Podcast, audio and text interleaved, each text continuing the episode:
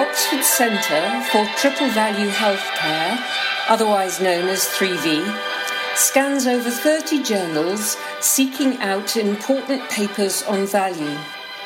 To save you time, 3V assesses this research to identify the implications for value based healthcare and summarises them on our blogs and in our podcasts.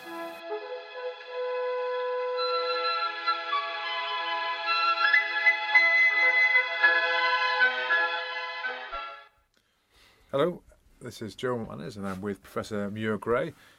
For this this podcast, we're looking at the past decade. So this is 2020, and we're looking at the last 10 years and thinking about healthcare. So, good morning, Muir. Good morning.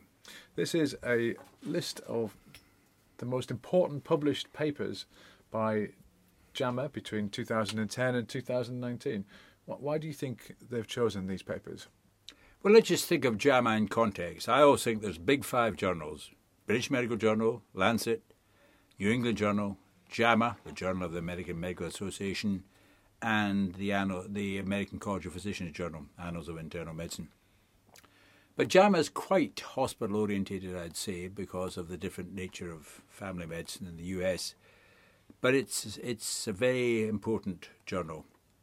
So when they published this list of what they thought were the 10 most important papers, this immediately caught my attention. And this is on a service called JAMA Network, which is free and which has got a lot of useful resources in it, although most people already have too much to read. So when I saw this, I started to think, well, what does this indicate about uh, medicine and healthcare?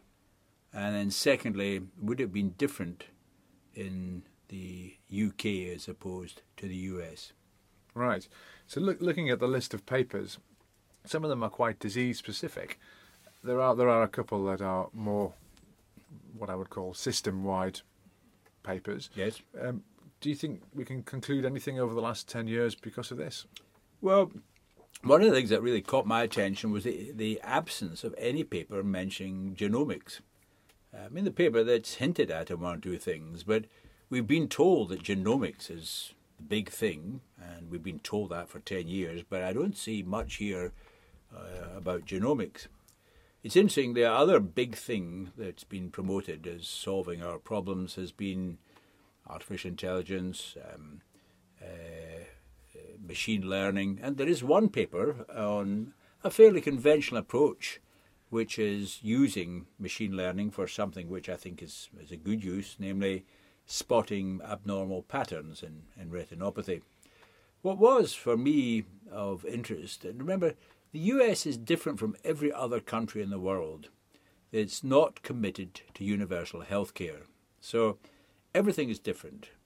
Uh, the word value, for example, in the US refers to what we would call efficiency, namely outcomes related to costs for the patients treated. But here we see, obviously, the paper from Obama, and he was committed in principle to universal health care. But there's a paper on healthcare spending in the US and other high income countries showing that the US spends twice as much as we do in healthcare and it has very poor health status. A great paper on income and life expectancy in the US, so inequity is a major issue. And then the great Don Berwick paper on waste in the US healthcare system. So I felt it was really important that JAMA was doing this. It's of interest to me also that the American Medical Association has opposed universal healthcare in the past because there are obviously powerful forces in there. But here's the journal trying to open up the debate about healthcare. Every every time I think my job is difficult, I think, well, I could be working in the USA. Then then it'd be bloody difficult. Right. And is there a theme that you think you could look at over the last ten years that you can pull out from looking at this list of papers?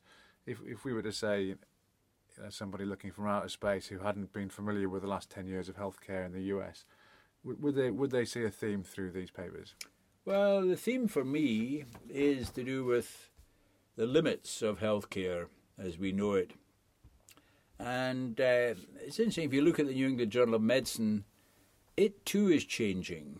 uh, a very interesting paper in the New England Journal of Medicine about uh, the fact that poor people can't afford insulin in the U in the USA.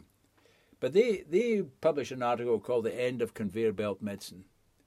So it has been fantastic. My 50 years in healthcare have been astonishing. You know, chemotherapy, renal dialysis, MRI, have been astonishing. And we need more of that. We need more technological developments. But I think we're, we're all feeling, clinicians, policymakers, people we call patients, we're all feeling, well, we've got to think a little bit more about what, what this is all about, what matters mm. to people, what else could we be doing with the resources. So I feel there is a change here. So, for example, the measurement of high blood pressure and the treatment in people over 75. Um, you know, we've gone from an era in which we were undertreating people over 75, and I'm 75, uh, because of ageism, to an era in which we're probably overtreating. And that's got to do with waste, and that's got to do with policy, and that's got to do also with equity. So we may be not thinking enough about poor people in the United Kingdom and thinking too much about older people. So I feel here there's there are broad themes coming through that that we are now reaching not the end of high tech medicine, but how medicine and healthcare fits into broader issues in society. Mm. Does that so how does it strike you? That would make sense. Yeah. So if you go back ten years, the discussion was about the technical technological improvements yeah. in healthcare and how how we can do more interesting things. But looking at this, you can see that the debate has moved on to, as you say, to what are we trying to do and why are we trying to do it, and what are the limits to healthcare, and how can we spend our resources on the on the right things, and yes. that you know that would that would that would seem right. So, if you think in ten years' time, yeah, this this list of papers, how would you how would you predict that it would be different? How should it be different? Well, we may see a bigger impact of genomics but I think we will see more emphasis on outcomes that matter to people as opposed to outcomes that matter to clinicians and uh, policymakers. And we'll probably also see something more about climate change, and it's touched on in the in the Don Berwick paper, but resources. And from a patient's point of view, I didn't see much here about the patient's perception, but I think we are now seeing in the UK that when we think of resources, we think not only of money, but of carbon and of time the time of clinicians and the time of patients. And this concept of the burden of treatment, um, developed by Frances Mair and Victor Montori, this idea that we have to think of what treatment means to individuals. And we are sitting in Oxford, and Witney is 10 miles away. But if you're to get an 82 year old person to a 9 o'clock appointment in Oxford, you'd probably need to start about seven o'clock in the morning, mm-hmm, right. and then allow an hour for a car parking space, and then we'd probably tell you, "Oh, I'm terribly sorry, we forgot to organise the MRI. Just bring her back next week, would you?"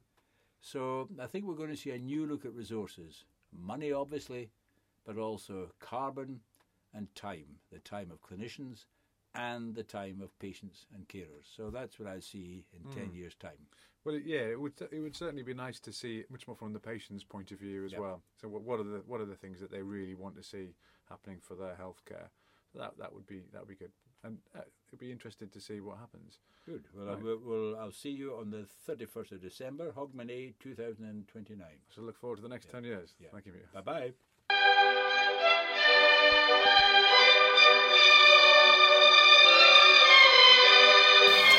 If you want to stay informed about important developments in value based healthcare, you can subscribe by joining our mailing list at www.3vh.org.